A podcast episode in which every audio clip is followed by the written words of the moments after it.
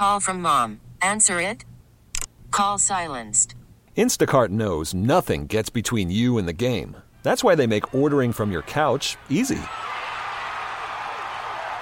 Stock up today and get all your groceries for the week delivered in as fast as 30 minutes without missing a minute of the game. You have 47 new voicemails.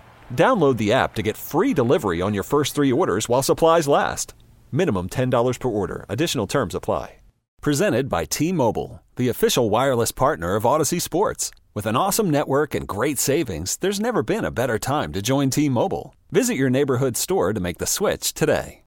We talked about Matt Miller's column on a lot of the quarterbacks that will be available in the upcoming April 2024 draft. Matt is with us right now. He's an NFL draft person, uh, scout for ESPN, uh, and there are plenty of those at ESPN, but Matt's done a great job for a while now. His mock draft came out about a week and a half ago. We'll talk about that as well, but you can follow Matt on Twitter at NFL Draft Scout. Uh, I want to just start with this because right now, the conversation in D.C. after Sam Howell got benched on Sunday, Matt, has accelerated with respect to quarterback in the draft. And by the way, he's going to start. I mean, they're going to start him against the Jets in probably the final three games.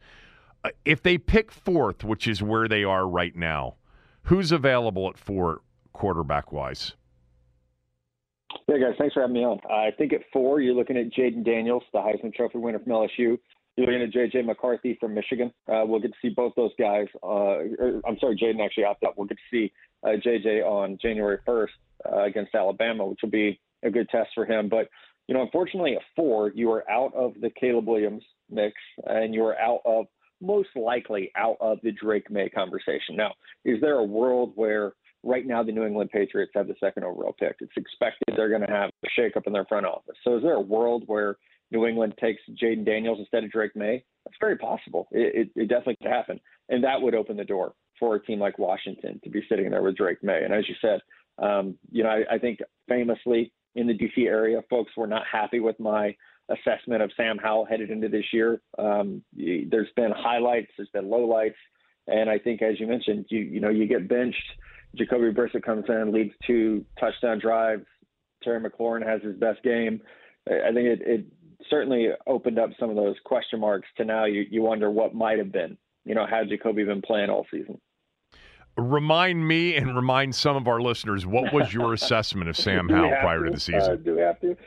So uh, people, uh, which I love, uh, love people who who read my work, uh, found some tweets of mine from when Sam was coming out in the draft, and I said, you know, this is a Baker Mayfield type guy.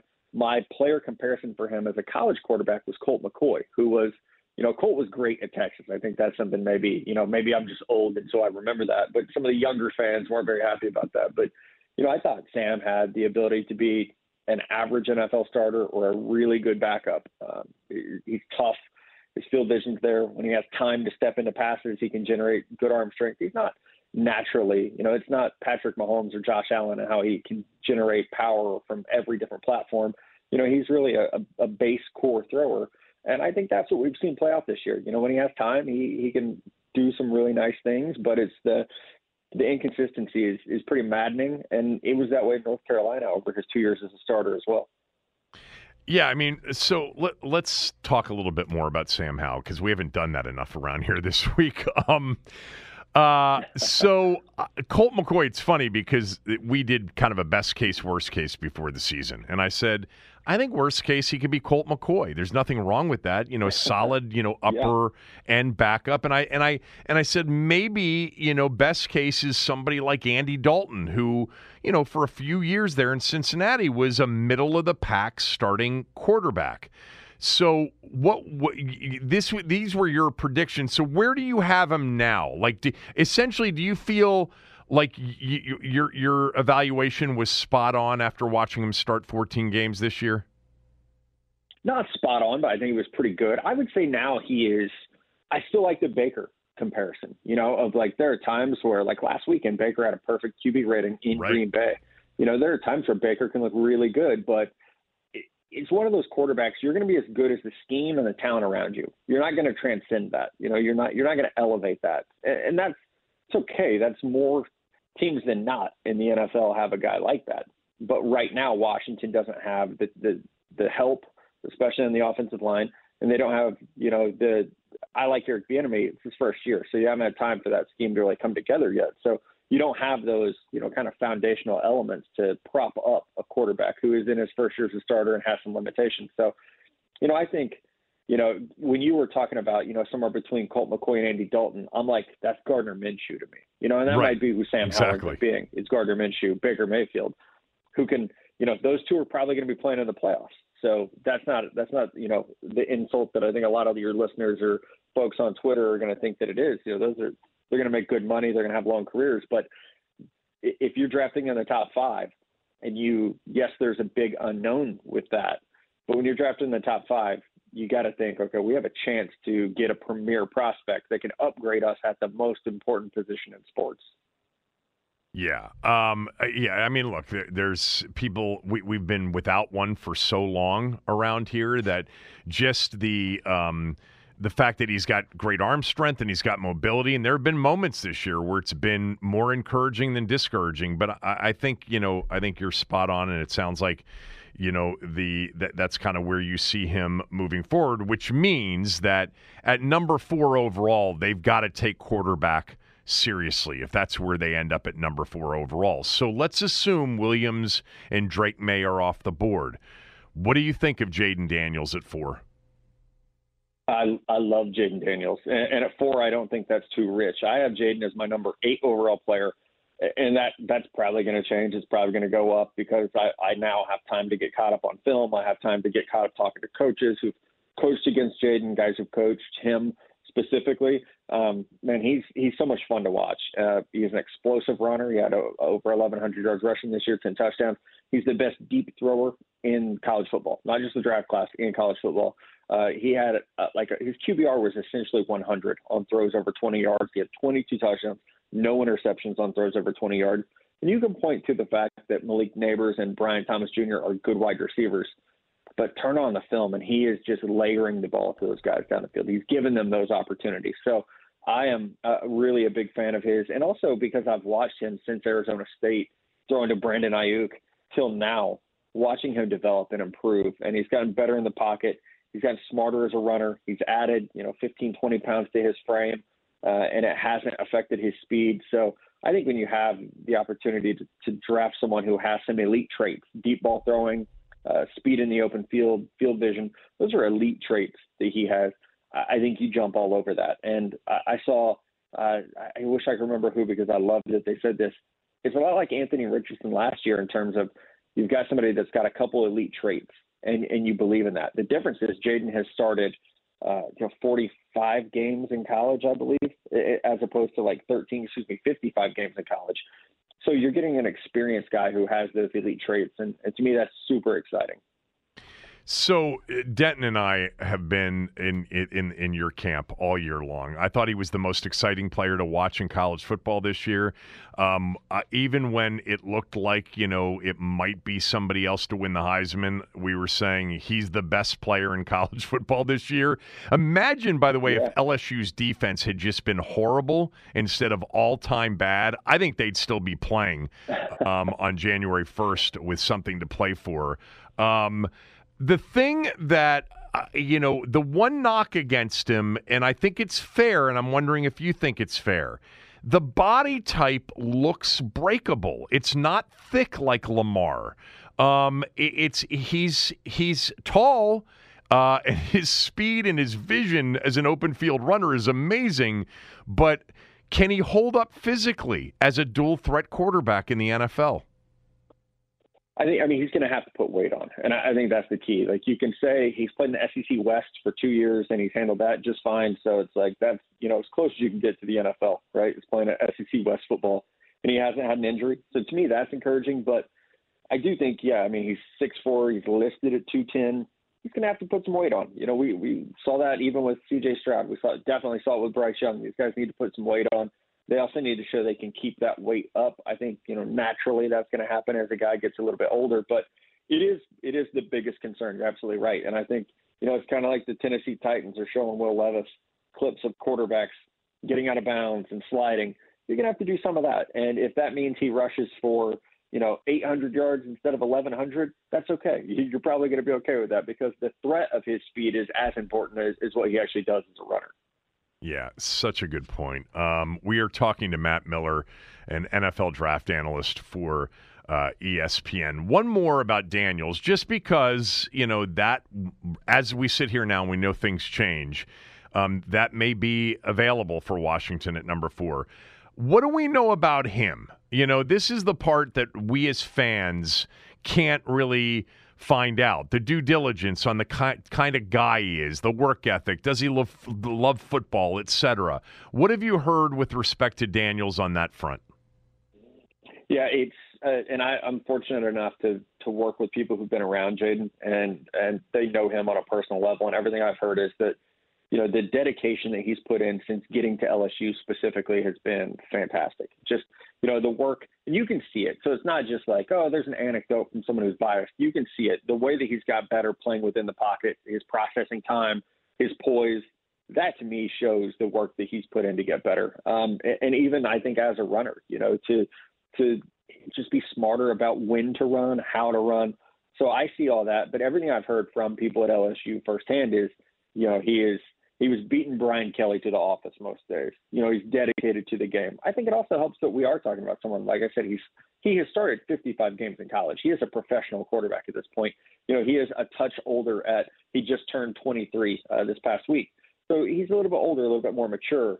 Uh, and I think with that experience, you have someone that that now knows how to work. Um, you know, as opposed to, you know, sometimes you draft guys that they've been in college for three years, they maybe start for a year.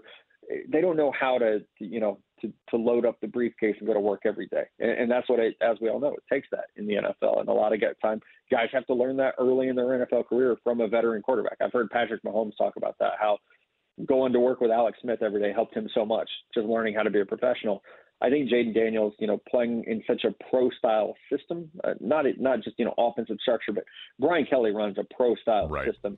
Uh, being under Brian, you know, th- that definitely helps as well, just in terms of the mental preparation and, and work ethic that it takes. All right, is Caleb Williams an absolute lock at number one overall?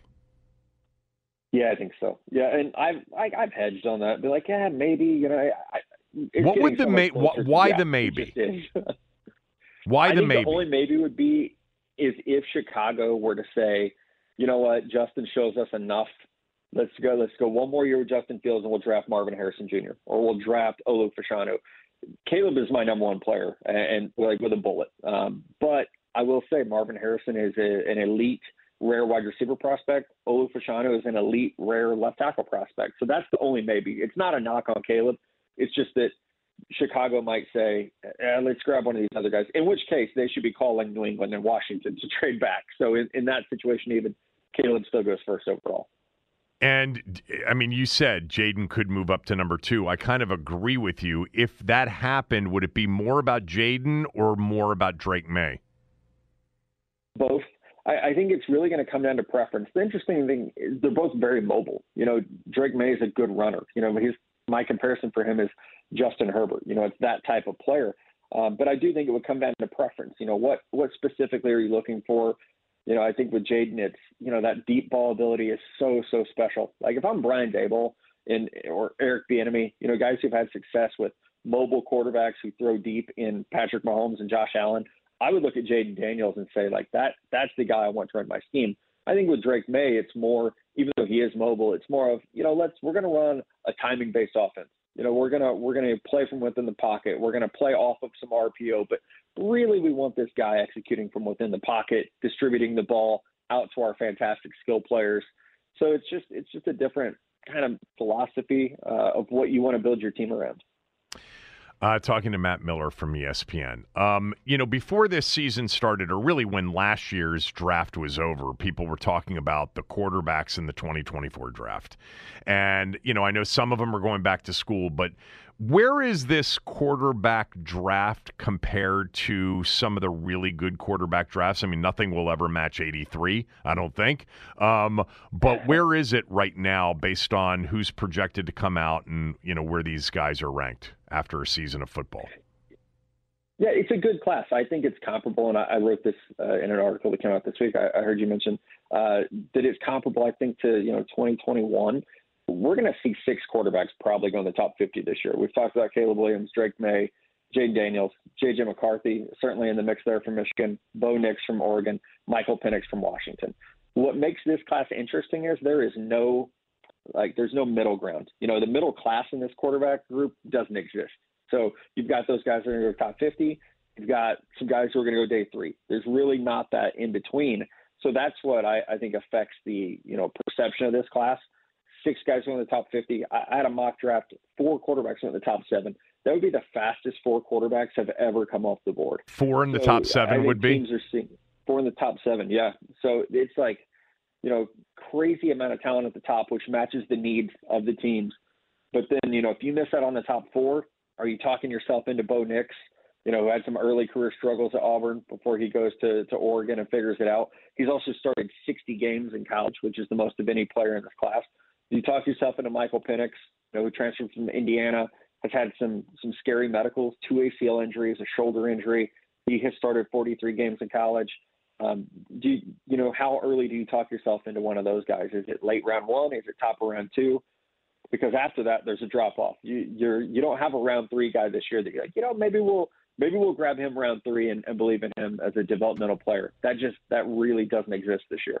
By the way, you said uh, uh you think that Jayden Daniels throws the best deep ball in this class. I, I mean, I think he throws a phenomenal deep ball too, but more so than Penix. I think so, and some of that to me is like, I mean, the analytics back it up. It's like that's my that was my opinion on film.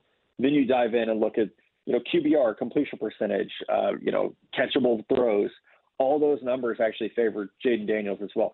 Not to take anything away from Michael Penix, he is amazing. Watching Michael Penix throw to Rome Odunze is one of my favorite things to do, and I, I can't wait to watch them uh, against Texas because uh, Malik Muhammad, number five for Texas, is a, a yep. true freshman corner who's going to be a first round pick someday that matchup's going to be amazing. Um, Penix would, would certainly be 1B. I don't even want to call it number two because he's great at it. Uh, he would be 1B for me. Yeah, it's such a pretty ball that he throws when he unloads it downfield. He's got, by the way, in the same way that Daniels does, he's got great receivers as well, NFL receivers. So, uh, one more on the quarterbacks. Why McCarthy before Nix and Penix Jr.? Yeah, I'm glad you asked that, and I because I asked someone that recently as well. You know, I, that that's my opinion, but I was you know kind of looking for like, hey, why do other people feel this way? And I had an NFL, a former NFL general manager say, a lot of times you want the guy who hasn't failed yet. Doesn't mean he won't, but he hasn't failed yet. And I think with McCarthy, that is one thing that people see is he hasn't been put in a lot of situations to succeed or fail. So there are unanswered questions about him right now. Whereas with Penix, there's the injury stuff. With Nix, there's the early career in uh, struggles at Auburn. With McCarthy, there aren't any struggles. There might not be incredible highs like we're seeing with those two players in the Pac-12, but there aren't the lows, and I, I think that's really helping his case right now. When Michigan lets him throw the ball, he does it efficiently. He has good arm strength. He's mobile. He's creative. Uh, there's a throw against Ohio State where you know, he he throws it at the back of a linebacker's head, and he said, "Well, I saw on film he doesn't get his head around, so I just threw it there, knowing he wasn't going to find the ball." that's the type of impressive stuff that he does against Alabama on January 1st. I think we're going to find out a lot about J.J. McCarthy, just like we found out a lot about C.J. Stroud last year against Georgia. You know, yeah. C.J. did things against Georgia he had not done. And do you remember yes. a year ago it was, ah, C.J. Stroud can't run. Well, they played Georgia and he runs all over the place. And, and, you know, that question and that narrative completely disappeared. So I'm hopeful that, that Jim Harbaugh takes the, the reins off of J.J. McCarthy enough in that that you know semifinal game that we get a chance to see just who JJ McCarthy can be. He ran him into field goal range uh, to get to the championship game. Um, yep. Uh, one last one, actually, on quarterback. Sorry, uh, where would Shedeur Sanders had, had had gone had he come out? Yeah, that's a great one. I had Shedeur as QB three in like early October, and then you started to see. I, I think defensive coordinators caught up to what they were doing a little bit, and you realize their offensive line is probably the worst in the country. Uh, and you know, it's like so he was holding the ball back there, waiting for things to happen. But he is surgical in terms of accuracy. I think his anticipation's really good. His field vision's good. So he would be QB four for me. all things that we know right now. Um, especially had it, you know, by by mid October, everyone was saying, "Hey, he's going back to school. Don't even worry about studying him. He's going back to school." But I think he would he would comfortably be QB four for me. And you know, next year it's Shedeur, Carson Beck at Georgia, Quinn Ewers at Texas, Drew Allar at Penn State. Uh, right now, and we know how much things will change, but right now, you know, it looks like to be another really strong group at the top for next year's quarterback class. That Penn State quarterback really struggled, though. I know he's a freshman, but he really he struggled. Yeah, yeah, and you know, they that's a. I'm not a. I, I love Penn State. Uh, that's like a. That's a thing there, right? They always get these guys, and then they, you know, remember the Christian Hackenberg situation. Yeah. You know, great freshman, five star prospect, and he got worse every year. So I think with Allar, that's the you know, it's it's that situation of there's been promise, but now the development needs to happen. Uh, and I would say the same with Quinn Ewers. Got to stay healthy. Got to be more consistent. Obviously, the talent's there, but but we need to see the development.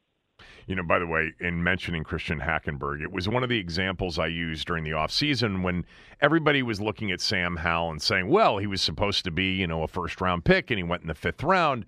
And you know that that just you know it just never happens. It happens all the time. Now hackenberg never dropped to the fifth round but if you recall he was the projected number one number one overall you know at one point you know before yeah. that final year and then ended up uh, going to the second round and there are you know, the, the, notre dame quarterback whose uh, uh, name escapes me right now um, was in that Sam mode uh, yeah. as well or uh, yeah yeah, I know so, you're talking about. Now I can't think of it. Yeah. Yeah. Um, anyway, uh, the one that Kiper was absolutely in love with uh, and wasn't in the league for very Jimmy long. Clausen. Uh, Jimmy Clausen. Thank yeah. you. Thank you very much.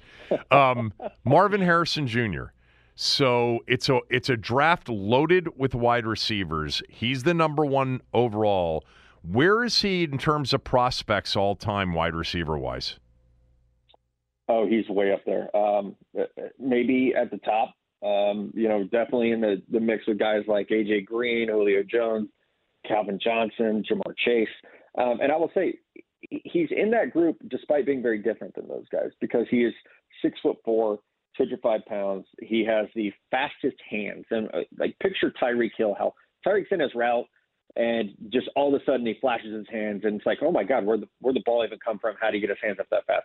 Marvin Harrison has some of the same ability, you know, to just so fast with his hands, so savvy. Uh, to be six foot four and to be able to collect some of the you know gopher smokers that Kyle McCord was throwing him this year, that that flexibility and body control is really really special. So he's he's up there. You know, Calvin Johnson, Julio Jones, those guys were just physically unicorns. Uh, but I think Harrison Jr. his savviness at the position is is very special. Uh, who give me the next two receivers after that? Is it Nabers? Odunze and Nabers, and I would say Keon Coleman from Florida State, uh, yeah. who just announced today he's opting out of the bowl game. There's four receivers that could go in the top ten this year. It is a great year for for teams who need wide receivers, and all different. You know, Odunze is the six three, physical, aggressive. Like he plays mad, and I I love that. You know, he he he has some elements of Deebo Samuel and AJ Brown and the the physicality that he plays with. Malik Nabers is the best YAC player in the class. I mean, he averages 18 yards a catch. He had 14 touchdowns. It's his start stop ability is special. I think you could say Garrett Wilson, Stefon Diggs, like he could be that type of player.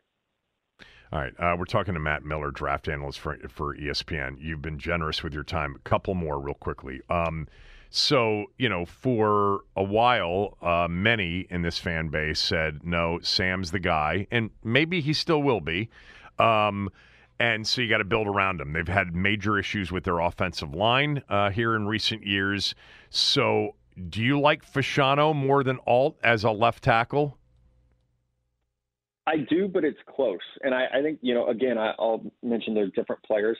Fashanu is, you know, more agile, more athletic. He's 20 years old, didn't even play football until high school. So there's some like developmental ability there, but limited experience coming into this year. With Alt, you've got a guy whose dad is in the Chiefs Hall of Fame. Uh, also very young. He he just turned 21. He's patient. Uh, he's poised. He's six foot eight, 330 pounds, compared to six foot six, 320. So the length is different. He's confident. Uh, Alt is a better, uh, I think, more powerful in the run game, albeit a little stiff. Uh, but gosh, they're both really good. I have them ranked three and four overall, um, and so it's if you know if the commanders say, "Hey, we're running back with Sam," or we're gonna you know bring in a, a free agent quarterback, whoever that might be, or trade for a Justin Fields. If you end up in that situation and say we're going to get Fashanu or Alt, you're in a really, really good spot at left tackle. I've read some people compare Fashanu to Trent Williams. Is that a reach? Athleticism wise, it is. It's a reach to me because Trent is a first ballot Hall of Famer, and that always scares me to do. I, but I think you could. My comp for him was Terron Armstead, so I think athletically that's similar. Trent is the craziest athlete that I've, I've ever seen at left tackle. To be as big as he is and as athletic as he is, it's just crazy. I remember I mean, I've, I've been doing this long enough. I watched him at Oklahoma, and to be that big and that agile is just bizarre. And so Fashanu's really athletic. I would hesitate to put him in like the Trent Williams or early Tyron Smith. Like those two dudes are just by themselves. But look, Washington just made out like bandits. They got a third and a fifth for trading Trent Williams to the 49ers. Uh, just brilliant um, right? by this organization uh, a few years ago. Um, Brock Bowers, uh, just one of my favorite players to watch over the last couple of years. How good of a tight end prospect is he, and how high will he go? He's a very, very good tight end prospect. He's a little undersized, 6'4", 240, about the same size as George Kittle my thing about Brock Bowers is he will not. We think of elite tight end prospects these days. It's like Kyle Pitts, you know, guys who are just like, you know, big wide receivers. That is not Brock Bowers. He will run over you. He's aggressive. He's physical. Uh, he has caught the ball, ran the ball as a tailback. He's played H back, so he should be on talent a top five or six pick. But because of the tight end position, positional value in this class, especially, we talked about four quarterbacks, talked about four wide receivers, two offensive tackles. That's going to push him down. I think he'll be a top 15 pick. And, you know, we see what Sam LaPorta is doing in Detroit. Yeah.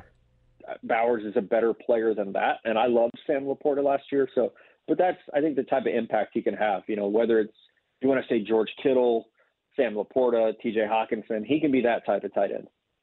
Yeah, like to me, in watching him, there's a lot of Kittle because they're just – impossible to get to the ground after they make the catch. In fact, the 49ers have like four players that are impossible to get to the ground after they make the catch. Yeah. Um, Jared Verse as a pass rusher, I saw that he opted out of the you know the Florida State Georgia uh, bowl game. Uh, is he the best pass rusher in the draft or not?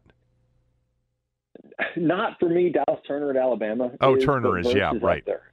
Yeah, and that's see, we'll see if Turner declares. Nick Saban is the best in-house recruiter that football has ever seen. So, you know, we got Will Anderson to go back for another year, so who knows? But um, I, I think that Verse is up there. Different type of player, you know. Verse is uh, 265, 270 pounds, so it's it's a little bit different. Um, fantastic power, uh, monster hands, upper body strength, uh, closing speed's good and you know started off slowly this year, but came on so strong down the stretch. Uh, I think that the key here is a little bit older. He's 23 years old. Um, I will never ever understand how Jared Verse redshirted for a season at Albany. Like how I understand guys slip through the cracks and you end up at Albany, but how the hell do you redshirt at Albany when you play like Jared Verse? Right. Um, but like know, he, he, wasn't ready to play there. Fantastic. Right. Yeah. You know, if you run a four-three defense Jared Verse is your guy in this class because he's he has the size, whereas you know Dallas Turner's 245 pounds. So I, I think that will be the key. All right, last one. Um, I'm not going to ask you what you think they'll do because we don't even know who will be making the decisions here. It'll be a whole new regime here in a few weeks. But what should Washington do if they've got the fourth overall pick in the draft? I, I think you draft Jayden Daniels in the first round and and look to build up that offensive line and you know, defensive line. You, you try to do that in subsequent rounds. You're going to have two picks early in round two. So can you walk out with Jayden Daniels? Can you walk out with an offensive tackle like, uh, you know, Kingsley Suamataia or Patrick Paul, uh, who project as left tackles? And then, you know, can you get an edge rusher like a, you know, JT Tuimoloau, Chop Robinson? Can you get another edge rusher, you know, maybe at pick 40, 41 and say, okay, we've got a quarterback, we got a left tackle, we got a pass rusher. Those are the three most important positions in football. And those are realistic. You know, that's not me saying you're going to get three guys who will never be on the board there. But if you're at 436, 41, those are, are definitely names that are possibilities. I would be as excited as I've been in a long time if Jayden Daniels was the selection for this organization. Thanks, Matt. Uh, really good job. It's, you're always a good read, too. I appreciate it. Yeah, thank you very much. Merry Christmas and happy holidays. Yeah, Merry Christmas. Uh, happy holidays to you, too. Matt Miller at NFL Draft Scout. Uh, he loves Jayden Daniels like we do, and don't look back. If you've got number four overall and he's sitting there, I have a feeling, Denton, I just a feeling he's going to end up being the second guy taken in this draft after Caleb Williams. I'm getting that too, but you never. It, it, there's something about those those ACC quarterbacks with intangibles that draft guys love across the NFL. Mm-hmm. Well, I guess it'll matter who's making the decisions for, say, the Patriots or the Cardinals at number two. Um, but anyway, uh, that would be that.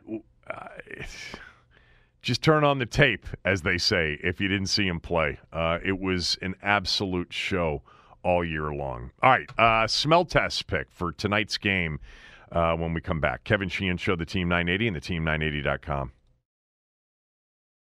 Call from mom. Answer it. Call silenced. Instacart knows nothing gets between you and the game. That's why they make ordering from your couch easy.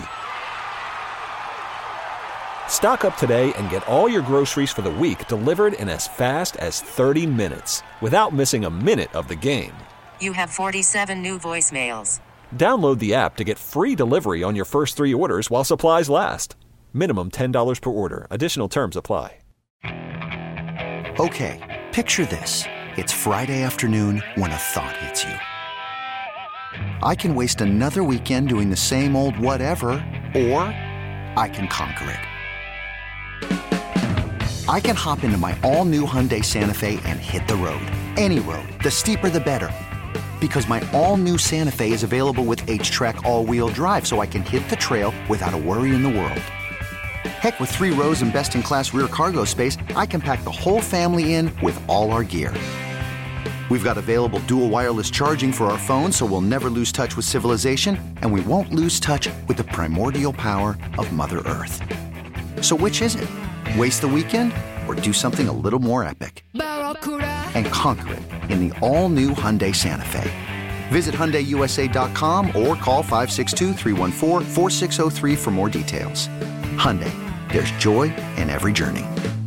This episode is brought to you by Progressive Insurance. Whether you love true crime or comedy, celebrity interviews or news, you call the shots on what's in your podcast queue. And guess what? Now you can call them on your auto insurance too with the Name Your Price tool from Progressive. It works just the way it sounds. You tell Progressive how much you want to pay for car insurance, and they'll show you coverage options that fit your budget.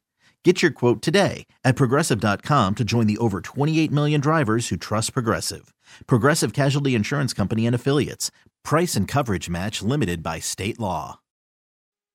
All right, so I do have a smell test pick for tonight. Early smell test pick. It's the Saints plus the four and a half. Denton. Um, Public's lined up on the Rams, and I think there will be some sharp money on New Orleans coming in, from what I've been told. Um, so uh, tonight, early. I hate these Thursday night games, but the Saints plus the four and a half at SoFi against the Rams. They're very good defensively. The Saints are. Uh, they've won two games in a row. The problem with it is that the wins came against Carolina and the Giants, while the Rams have won uh, four out of their last five wins over Seattle and Cleveland included in that, and a near win in Baltimore. They lost to the Ravens on that punt return in overtime. The public thinks the line's a bit short, um, and so they're playing the Rams laying the number. I'll take the Saints plus the four and a half in an early smell test selection. As mentioned, I'm off tomorrow, but I will have a smell test out. Denton will put it out uh, on the Team 980 Twitter account. It'll be on the Team 980 site, and I'll tweet it out as well uh, tomorrow from Kevin Sheehan at Kevin Sheehan DC on X uh, tomorrow. Um, Saints plus the points. I'll have them tonight. Gives me something to watch. So I want to change the subject completely. It's football related, but it's college football related, and it's Maryland college football related. Um, for you Terp fans who always say, Sheehan, you're a Terp, you're an alum, you don't talk enough about Maryland football or Maryland basketball in this show, and I don't talk about it as much as I did at certain points in the past. Um, it's really the truth is it's it's a, a deeply down the list topic, you know, after the football team and just the NFL in general um, in towns like ours. But I wanted to talk about Taulia Tagovailoa, Tua's younger brother. Leah, as we Maryland fans uh, know him as, as his coaches and teammates referred to him as well. For those of you who don't know, Leah Tagovailoa has been at Maryland now four seasons. Um, he is done at Maryland. He is opted out of Maryland's bowl game on December 30th against Auburn in the Music City Bowl in Nashville. That would be a fun bowl to go to. Nashville's such a great uh, town. And they're playing, by the way, an SEC opponent for just the um, second time this century in a bowl game. They played Tennessee, Denton, in the 2002 Peach Bowl, a game that I attended actually. Went to that Peach Bowl game. My sister and brother in law were living in Atlanta at the time. Went down there, and the Terps absolutely blew out Tennessee with Scott McBrien at the helm. But Leah's career at Maryland is all time. First of all, he's the all time Big Ten passing leader. The all time Big Ten passing yardage leader is a Maryland quarterback. He threw for 11,256 yards during his career at Maryland, which, by the way, included a COVID freshman or, you know, first year here at Maryland. He had been at Bama with his brother, with Locksley. Locksley got him to come to Maryland after he got the job. That COVID year, uh, he only played four games because basically most of the schedule was canceled, and he only played four games. If he had played more than that, he'd have a lot more yards. Um, but 11,256 career passing yards for Leah Tagovailoa. Uh, that is the all time Big Ten mark. It's obviously the all time Maryland mark. He also holds Maryland marks for touchdowns um, and uh, for, for, t- for touchdowns with 76. By the way, number two on that list at Maryland is Scott Mil- Milanovich, who threw for 249. All right. His yardage record at Maryland is nearly 4,000 yards more than Milanovich. Uh, he also holds the record for the greatest completion percentage in Maryland history and the best passer efficiency rating in Maryland football history. Now, for those of you that don't follow Maryland football or college football, Maryland actually has a history of having had some pretty good quarterbacks. You know, during the 80s with Bobby Ross at the helm, Boomer Esiason, Frank Reich, Stan Gelbaugh. Um, these were quarterbacks. Neil O'Donnell eventually uh, came uh, after the Ross years. So did Scott Milanovich. All became NFL quarterbacks. And then with Ralph Friedgen, when he arrived in 2001, they had a great first year with Shaun Hill, uh, who was a quarterback, a JUCO transfer, who led Maryland to an ACC regular season championship in 2001. And then they had Scott McBrien for two years. McBrien had a hell of a career here and was an outstanding college quarterback. They also had guys like Chris Turner, who who was a very good quarterback, college quarterback for the Terps for two and a half seasons. Um, Sam Hollenbach was actually a decent quarterback under Ralph. Uh, but Maryland's had some quarterbacks over the years and quarterbacks who have ended up in the NFL. Um, so the conversation among Maryland uh, sports fans when Leah opted out and we realized from the bowl game he had played his last game is is Leah the greatest quarterback in Maryland football history? Statistically, it's not even close.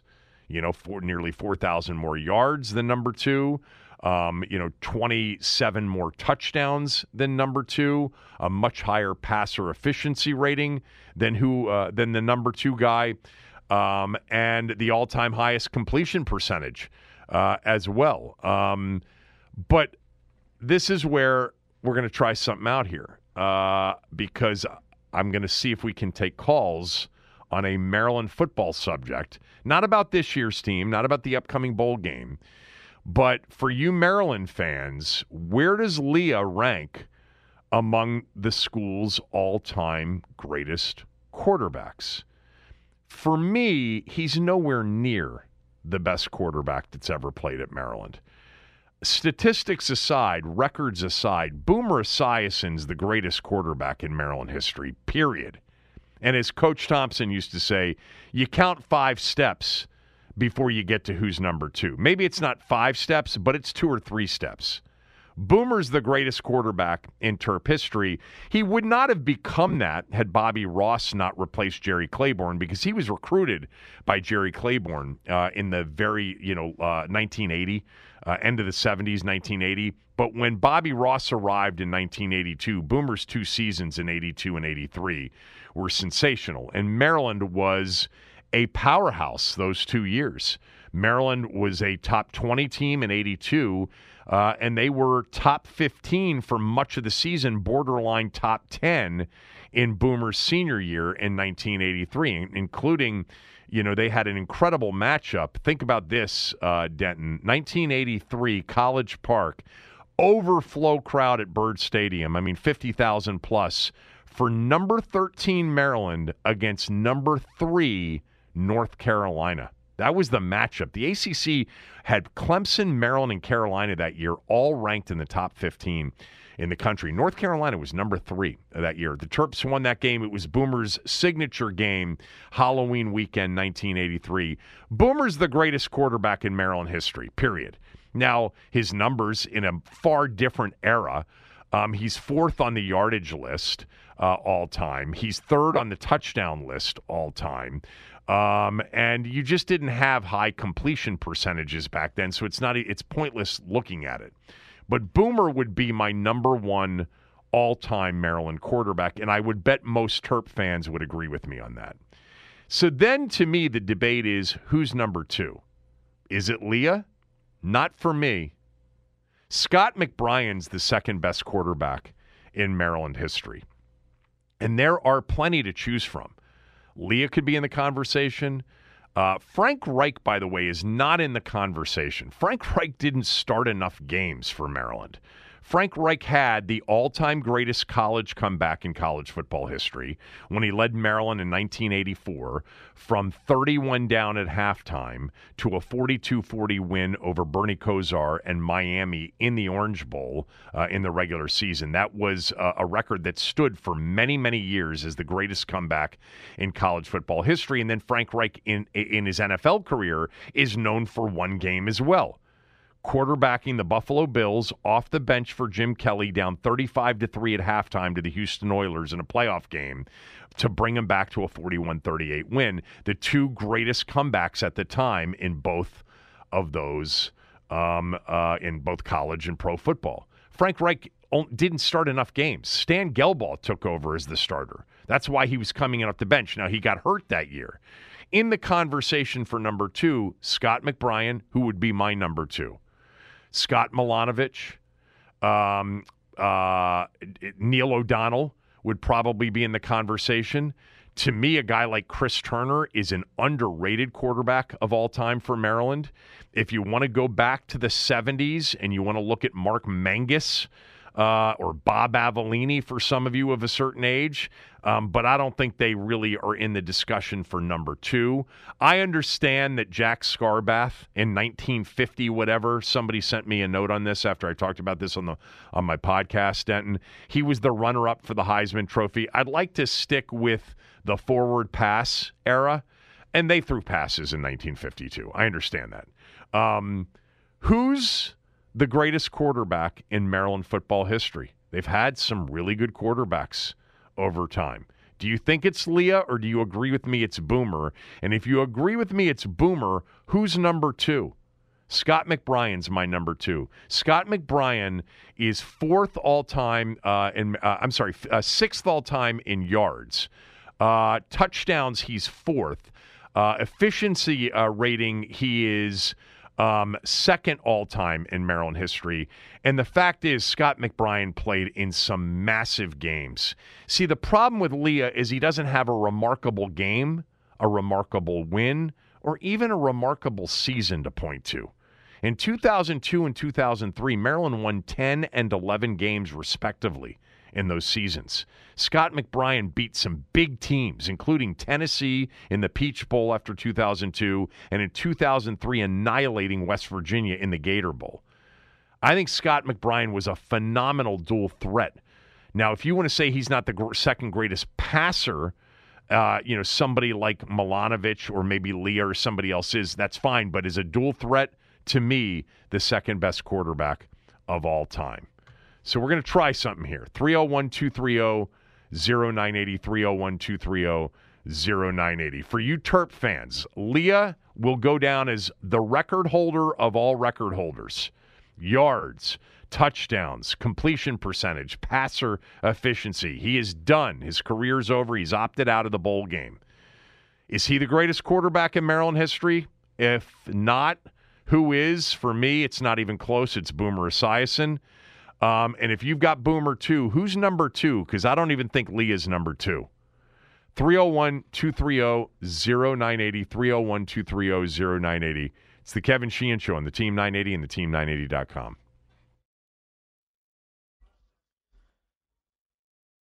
Big NFL news, especially if you are playing in your fantasy football championship this weekend. Bengals head coach Zac Taylor announced that wide receiver Ja'Marr Chase is out Sunday against the Steelers, dealing with a shoulder injury, so he will not be in action for Cincinnati. In the NHL, Caps on the road today. They take on the Columbus Blue Jackets. You can hear that on our sister station 1067 The Fan. Wizards in action as well, part of their road trip there in Portland. You can hear that right here, 10 p.m.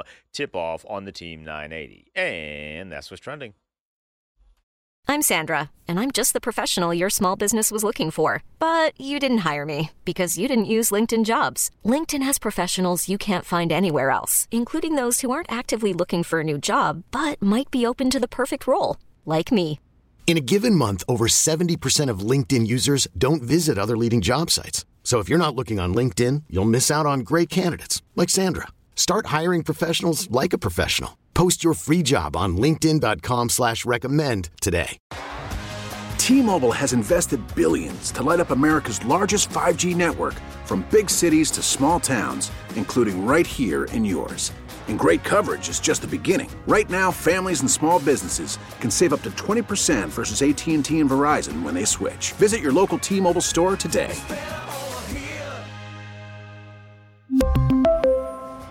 Plan savings with 3 lines of T-Mobile Essentials versus comparable available plans. Plan features and taxes and fees may vary. Hey, Rob Bradford here. I have set out on a mission with my good friends at FanDuel to prove what I have known for some time baseball isn't boring. Now I have a daily podcast to prove it with some of the most notable people in the baseball world, screaming baseball isn't boring from the mountaintops or at least agreeing to come on our show. Players, managers, GMs, and yes, even the commissioner of baseball, Rob Manfred. It has been a constant wave of baseball's most powerful voices. So join the revolution. Subscribe and soak in Baseball Isn't Boring. Listen on your Audacy app or wherever you get your podcast. You'll be glad you did. Leah Tagovailoa done at Maryland, opted out of the bowl game this week. By the way, I don't have any problem with him opting out of the bowl game. I really don't. I don't think Leah will get drafted um, in the NFL draft, uh, but you know he might be able to play football somewhere, XFL, that kind of thing. Maybe make a practice squad in the NFL. I think his size, as much as anything else, um, but he was one prolific uh, stat accumulator over his four seasons at Maryland, the all time Big Ten passing leader, uh, the all time touchdown leader at Maryland, passer efficiency rating uh, guy at Maryland, per- completion percentage guy at Maryland. But for me, as much as I appreciated Leah's play and the fact that they have become a more competitive team, and I think you have to mention, you know, he had to go up against the Big Ten East um, which isn't what Boomer or Scott McBrien, who would be my number one and number two quarterbacks in Maryland history, um, had to face. Uh, there were some good teams, don't get me wrong, in the ACC. They had to face Florida State. Uh, Scott McBrien did, Boomer didn't. Um, but. Uh, yeah, he was in the Big Ten East. That makes a big difference. All right. Uh, who's the greatest quarterback in Maryland football history? Is it Leah? If not, who is it? And if you, you agree with me, Boomer, tell me who your number two is. Let's start with Jim in Silver Spring. Jim, go ahead. Um, I'm older than you. I, am not a million, so I didn't see Jack Scarbath. but um, I totally agree with you. And I had season tickets when I was in high school, college, law school, and I'm now older. I've gone uh, two of the four years to a play I had season tickets, so I put a lot of eyes on him. I definitely go Boomer number one. I think I wouldn't have thought Brian number two, but the more you mentioned it, uh, I'd go with him. One one guy you didn't mention who I think um, deserves some some acknowledgement. In the early '60s, they had a guy named Dick Shiner, who was very good when Maryland was very bad. He played in the NFL about 10 years, mostly as a backup. Right. Um, but Maryland was bad then. Another guy, and interestingly enough, he he recently passed, but Mark Manges was a very good quarterback. Mark Manges, yeah. Yeah, he was on the cover on of Sports Illustrated the year they went undefeated. Yep, he had he was a great quarterback. Um, of course, he was kind of an icon coming out of Cumberland, Fort Hill, um, and those he was the best quarterback of that Claiborne era, which was as exciting, really, in many ways as the Ross era. The interesting thing about him is he didn't always play because they had kind of a Sonny versus Billy kind of thing. Larry with him and a Dick. guy named Larry Dick. Yeah. you got it. Um, and I kind of mixed up like when I think about like Reich, Gelbaugh, you know, Zolak, all those guys. You know, they were all good, and, and O'Donnell. But I don't. Your I, I, your point about Reich is correct. He had some great moments, but didn't have enough starts. Um, the other thing I want to say is is you know, uh, and I don't want to be critical about and I'm right, and I agree with you. He's not going to get. I can't Yeah. see him getting drafted. Is if you really went to the games, watched the games, man, he left a ton of points on the field. he was not accurate on the deep ball. Even on a lot of things like 20 and 30 yard outs, he's he's he's skipping stones. Yeah. Um, put up massive numbers, but uh, and and then and, and sadly, I don't want to be critical again because he he was really shot out, injected a lot of good into the program. But man, in those biggest games, if you're it wasn't good always. Those last few possessions when you really needed him to be good. Right.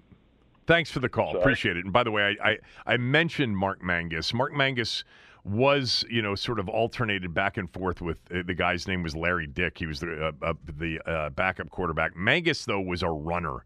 Um, Jerry Claiborne's teams didn't throw the football that much. They were they were tailback you during those years with uh, guys like Louis Carter and Steve Atkins and Charlie Wysocki. Um, you know, they ran the ball 60, 50 times a game and threw it six times a game. Uh, let's go to Ronnie in Mitchellville. Ronnie, go ahead. Uh, peace and love, Kevin. Yeah, to you, to you, to you too, Ronnie. Uh, Boomer, the first left-hander, number one. The second left-hander, number two, McBride. And I would argue if McBride didn't go to junior college, I would say he might have had a better career than Boomer. Well, well, McBrien went to West Virginia first. Oh, I knew it was somewhere. I thought it was a junior. No, he, was went to from West Virginia, correct? then, then then transferred to Maryland, and then, by the way, over his two years as a starter, annihilated West Virginia three times, twice in the regular season and once in the Gator Bowl. Um, Wasn't he from Rockville? yeah, he went to DeMatha. Yeah, Scott's still in the area. Scott's a great all guy. I I, I love watching him. Um, you know, Boomer was there when I was there. I remember he had a red vehicle with Terps QB on the tag. Yeah, exactly. Yeah, but uh, yeah, I agree with you. One and two, yeah, they're the best. Thanks, Ronnie. Appreciate it. Chuck, Okay. Chuck, go ahead. Uh, how you doing? Yeah, the other guy mentioned. uh, I was going to mention uh, Dick Shiner. I think. I think later on he played. I, I know he played for the Redskins. I think he played. He was back up to Jersey. I think, uh, if I'm not mistaken. Okay, that's And, well uh, before my he was a time, but but I I, I know the name. Yeah, he was a pretty good. I think his number was 14, if I remember. Okay. But um, uh, yeah, I agree. I think Boomer overall, he was. I think he's number one. That I've seen. I've seen a lot of Maryland quarterbacks, and I think he's number one. Yeah. Th- thanks, Chuck. That's Appreciate it, it. yeah. Uh, we're up against a hard out. Boy, we had several other people on hold. I'm sorry we didn't get to you because I would have loved to have continued this conversation.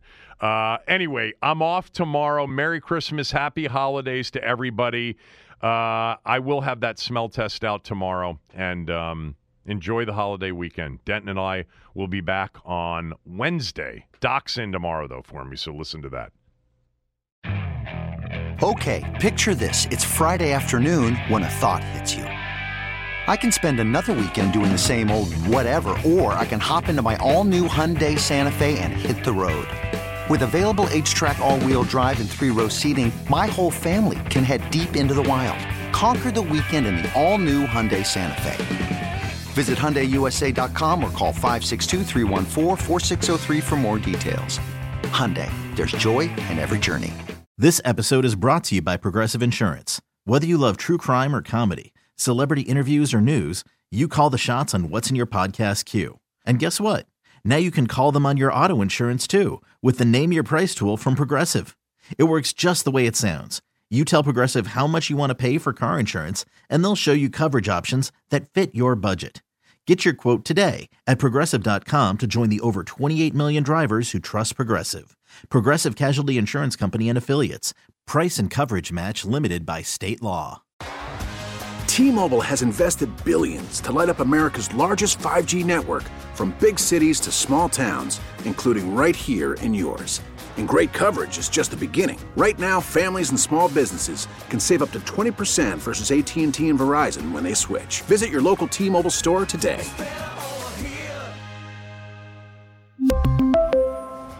Plan savings with 3 lines of T-Mobile Essentials versus comparable available plans. Plan features and taxes and fees may vary.